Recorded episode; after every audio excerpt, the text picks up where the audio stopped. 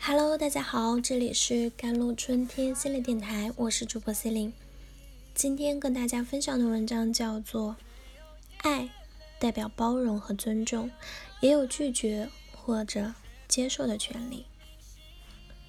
小丽的母亲是个比较强势的人，在小丽小时候就对她要求十分严格，长大后更是事无巨细。想尽力替小丽把每件事都安排好，原本的初衷是没有什么错的，但是奈何父母和子女之间还有一条马里亚纳河沟的存在，彼此的观念不同，相差很大。小丽的母亲哭诉着：“我都是为了你好，你怎么就不懂呢？你这个没心没肺的白眼狼！”她这样说了之后，小丽立刻。摔门而出。他对我形容过他的感受，就好像把一坛子打翻并且臭掉的鸡蛋活生生咽进肚子里。明明你知道它不好吃，但是还得拼命做出一副感激的模样。他说他觉得很羞耻，身为一个成年人，要时时刻刻接受父母对他的制约，在十万条多边的。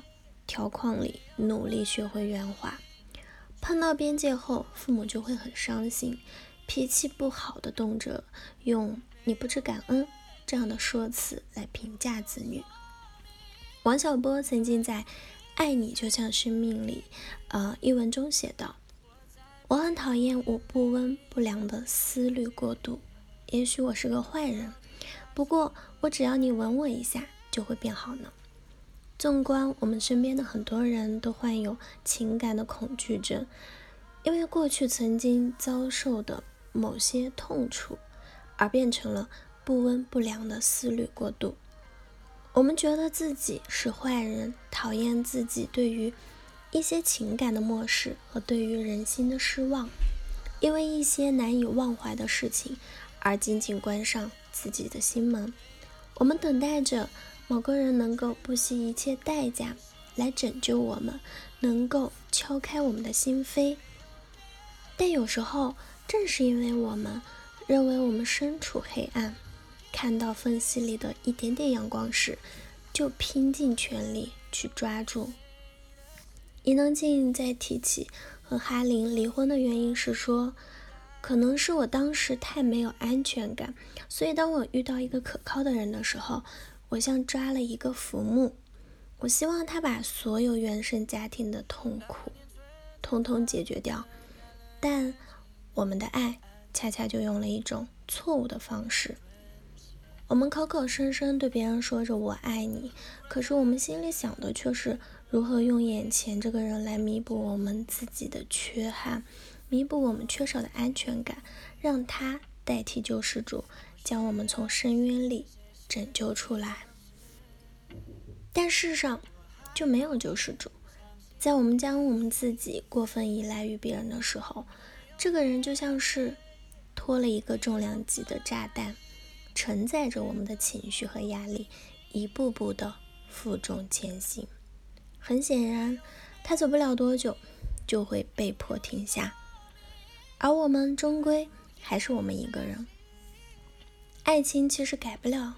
改变不了一个人，我们不能奢求我们为爱而变成对方眼里的样子，更不能奢求对方变成我们眼里的模样。说到底，爱情并没有我们想象那么高大上，它一点都不浪漫，它的过程里布满了争吵，它很容易失去平衡。一旦一方付出的比另外一方多，天秤就会逐渐的倾斜，到最后。溃不成军。我们不能奢望爱情能给予我们一切。如果有一天有个人让你变得不再是你自己，甚至脱离了原来的生活轨道，为了爱情可以不顾一切，那么这段爱情是否要继续？你需要好好思考一下。这个世界人来人往，并不是每个人都有资格说我爱你。